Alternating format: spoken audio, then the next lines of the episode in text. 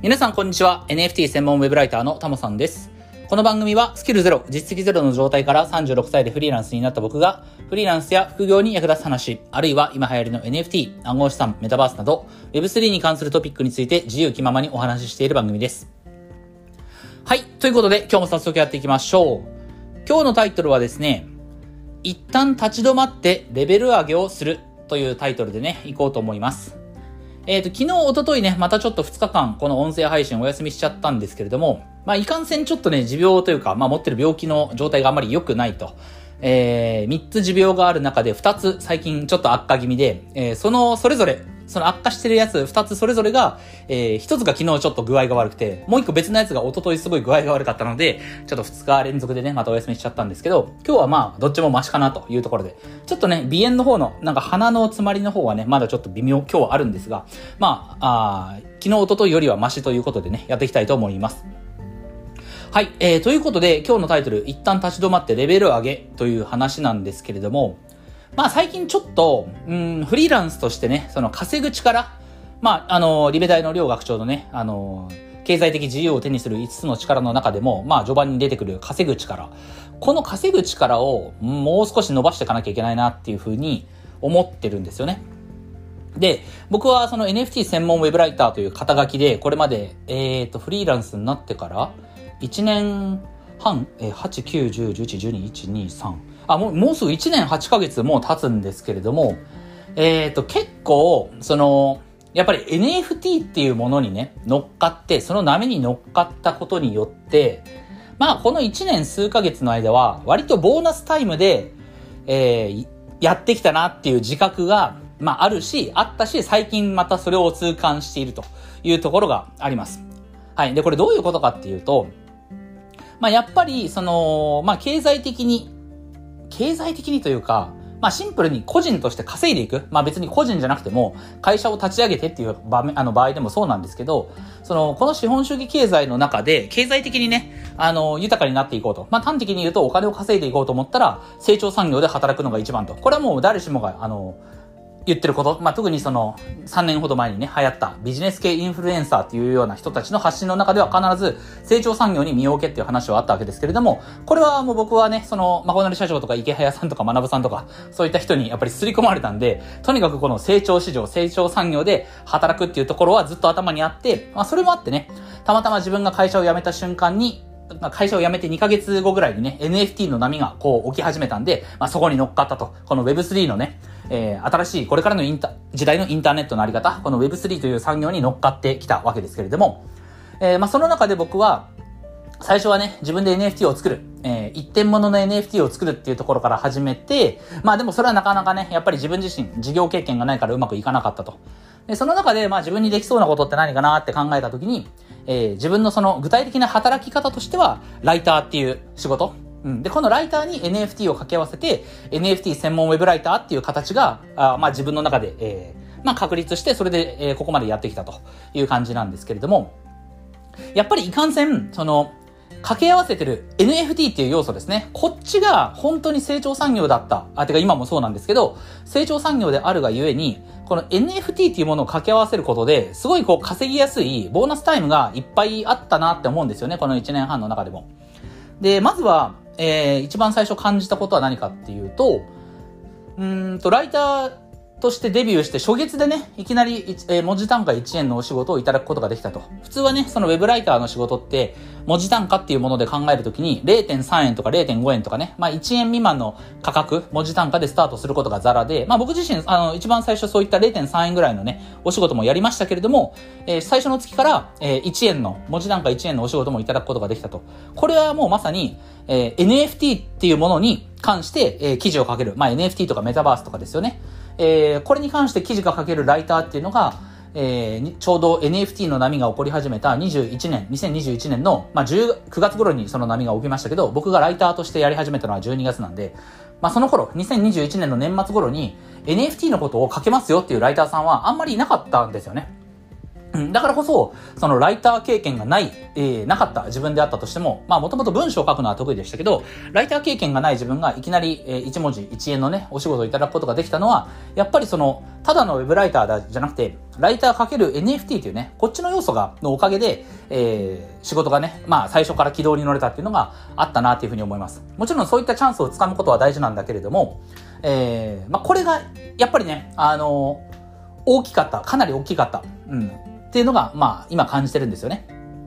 まあ、えっ、ー、と、ちょっとまあ、その後、この続きはまた後で話すんですけど、えー、その後何が起こったかっていうと、えー、NFT 専門ウェブライターとして活動していく中で、えー、途中でステップンというものに出会って、で、これステップンは別にライター業とは関係ないけれども、ね、ムーブトゥワンのゲームだから、えー、ライターとは関係ないんだけれども、このステップンでやっぱりすごく稼ぐことができたので、そのステップンの波に乗っかって収入をかなり得ることができたと。うん、で、そのな、えー、ステップのなが暴落して、えー、その波が終わったかと思えば、今度は国内の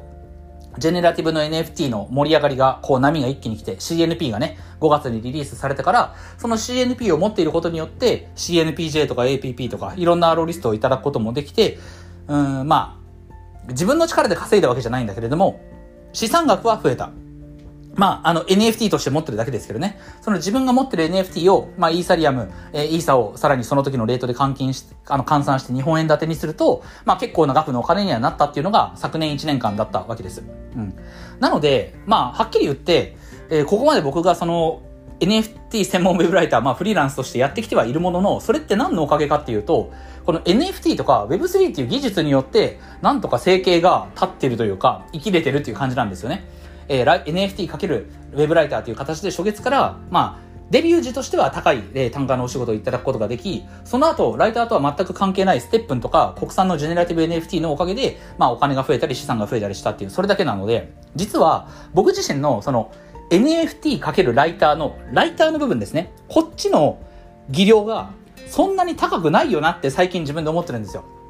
まあもちろん、あの、そこの部分を買っていただいてね、あの、やっぱり NFT とかブロックチェーンのことがわかる、ね、ある程度わかるっていうことに、まあそこそこの文章力、ライターとしてのスキルを掛け合わせて、そこの部分を評価いただいてお仕事、今もね、いただいてるクライアント、クライアントさんもいるんですけれども、まあ一方で、やっぱり、あの、このブロックチェーンとかね、Web3、NFT 関係以外の案件を取り扱ってね、ライター業をやったこともないし、まあ、えー、ブログでね、えー、そういった、なんか別のアフィリエイト商材を紹介したこともないし、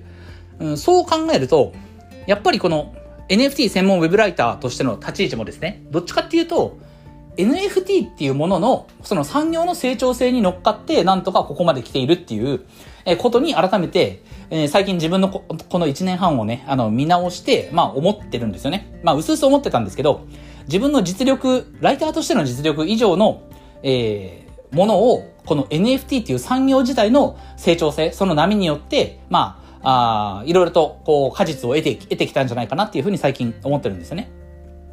で、えー、それについて、まあ、特に最近感じてるのはなんでかっていうと、えー、最近その NFT の市場っていうのはかなり、えー、冬に、あの、かなり極寒の レベルのね、冬になってきてると。まあ、仮想通貨の価格自体がね、上がってるので、なんかめちゃくちゃ、なんだろう、極寒かっていうとそんな感じでもないんですけどね。あの、イーサリアムの価格が上がることによって、えー、手持ちの NFT の、まあ日本円建てのね、額はあんまり変わんないっていうところもありますけれども、とはいえ、その自分が持ってる NFT のイーサ建ての価格も下がってる、フロア価格、ね、あの各プロジェクトのフロア価格も、えー、下落基調だし、まあもちろんこれは OpenSea と Blur のね、あの騒動もあってっていうこともあると思うんで、まあもう間もなくその流れも落ち着くかなとは、その騒動も落ち着くかなとは思いますけれども、まあそうは言っても、まあ国内のね、NFT プロジェクトが出ている供給の方も結構たくさんありますから、供給方っていう部分もあって、なかなかね、えー、フロア価格が今から半年前、1年前のようにぐんぐん伸びていくってことはなかなかないだろうと。なかなか難しいよなっていうところが、やっぱり肌感として感じるんですよね。この NFT 産業っていうのは、NFT の市場っていうのは成長産業ではあるけれども、一旦踊り場みたいなところに今差し掛かってるのかなっていうふうに思います。全体としてはね。はい。で、そういうふうに、その、産業としての成長性が、まあちょっと、まあ、鈍化してるっていうか、鈍化はしてないと思うんですけど、本当にただ、一旦踊り場っていう感じだと思うんですけど、その状況になると、うん、やっぱり自分の、今まで要はぐんぐんとその自分が身を置いてる産業がね、市場が成長してるっていう中に身を置いてたから、まあ、割と楽に収入を上げることもできたかもしれないけれども、その産業側の成長がちょっとこう止まってるわけですから、そうなってくると、えー、当然自分の収入も、なんかこう、右肩上がりに伸びることは全然なくなってくると。うんここで、その NFT かけるライターっていうね、この掛け算の NFT の方の成長率がちょっと低下している。まあ冬の時代、冬相場を迎えているんであれば、やっぱりもう一つ掛け合わさってるライターっていうね、自分の働き方の方をレベルアップしていかなきゃいけないんじゃないかなっていうふうに、えー、最近すごい、えー、感じてます。で、これは多分、その僕と同じような時期に NFT にを触り始めた人。で、この NFT 自体を作るわけじゃないけれども、例えば NFT 関係の何か発信をするとか、まあ同じように僕と同じようにね、ライターをするとか、あとブロガーの人ですよね。ブロガー、仮想通貨ブロガーも、今はやっぱり、その、一時期に比べて、その、まあ、ツイッターとか見てても収入はちょっと下がってきてる人が多いような気はしますよね。一時期は、うん、今から半年ぐらい前かな？本当にブログ始めたら割と結構もうすぐに稼げたっていう人も多かったかもし、多かったような気がするんですけど、最近はそんな発信全然見かけなくなりましたし、まあ、そういった時期こそね、今こそ、まあ、そのブログを仕込むべき、仮想通貨ブログは仕込むべきだと思うんですけれども、まあ、ちょっと景気のいい話は聞かなくなったなと。なので、これは別に、あの、ライター、ブロガーに限らず、まあ、インスタとかね、他の媒体の人もそうだと思うんですけど、ちょっとこう、NFT を掛け合わせることで、割とボーナスタイムを得られたっていう時期が、うん、まあ、一旦終わった。まあ、少なくとも今はそうじゃないっていうところになってると思います。はい。なので、まあ、今日のね、話をまとめていくと、まあ、これまでは NFT っていうその成長産業に乗っかって、その成長産、成長性に預かって、割とこう仕事を順調にこなしてきた人たち、えー、まあ僕も含めてですけど、てか自分のことなんですけど、これはね。そういった人たちも改めて、その、まあ僕自身言うてもフリーランス経験まだ1年8ヶ月ですから、その NFT に掛け合わさってる働き方の部分、つまりライター、僕の場合ライターの部分ですよね。こっちのレベル上げを改めてするとき、する必要があるんじゃないのかなっていうふうに、えー、僕は感じてます。うん、特にね、その、まあ、そっちのレベル上げをずっとこう意識してきた人はあいいと思うんですけども、僕はね、途中やっぱりステップンでね、あの、ライター業よりもステップンでにハマって、えー、爆発的なその収益でなんだろうな、いい思いをしたっていう時期もありましたし、まあ、その後国産のね、ジェネラジェネラティブ NFT の動きを追っかけることが、まあ、優先だった時期もあるわけですから、まあ、そのずっとね、ライター業を、のスキルをね、磨き続けてきたわけじゃな、必ずしもないなと。むしろ、むしろそうだな、ライター業という仕事を通じて、よりブロックチェーンとか NFT とか Web3 に関する知識を、えー、深めてきた、あの、そのライターの仕事を通じて、文章にでアウトプットするっていう仕事を通じて、その、どっちかっていうと、その Web3 関係の知識を、の、知識知見を深めてきたっていう感じがあるなと思ってますんで、まあもうちょっとね、ここでね、あのー、ライターとしてのとしてのスキル。やっぱりライティングのスキルっていうのは別にこれはあのウェブライターだけじゃなくてね、ブログにせよ、インスタにせよ、えー、ツイッターにせよ、いろんなところで汎用的に役に立つ、あの、スキルですから、YouTube のね、あの、構成とか企画とか作るときも、まずは文章なわけですから、えー、そういったところを、改めて、えー、一度立ち止まってね、レベル上げをする。なんかこう、ね、ドラクエとかやってて、ロール、ね、RPG やってて、強い敵が出てきた、えー、なかなか倒せない、あの、ボスが出てきたらば、そこで一旦立ち止まって、えー、街の周辺で、まあ、雑魚モンスターを倒してレベル上げをするみたいなことはね、やっぱり必要なわけですから、まあ一度ここでね、少し立ち止まって、まあ別に立ち止まるっていうのは悪い意味ではなくて、一旦こう、NFT 産業がの、あの、成長性がね、一旦踊り場、あの、落ち着いてる感じであれば、今こそね、えー、その街の周辺でレベル上げをするっていうことが必要な時期なのかなというふうに思ってます。で、これはもちろんその人それぞれだと思うんですけれども、まあ今日の話をね、やあの皆さんの役に、えー、役、役立てていただけるとすれば、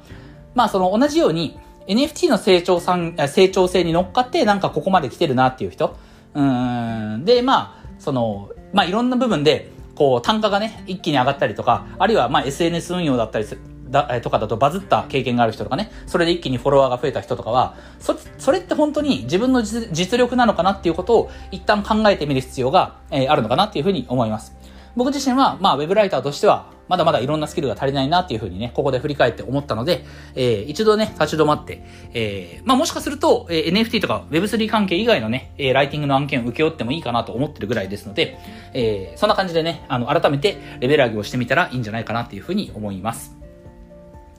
はい、えー、ということで今日はこんなところでね、終わりたいかなと思います。音声以外にも Twitter やノートでも役に立つ情報を発信してますので、ぜひフォローよろしくお願いします。ではまた次回の放送でお会いしましょう。タモでした。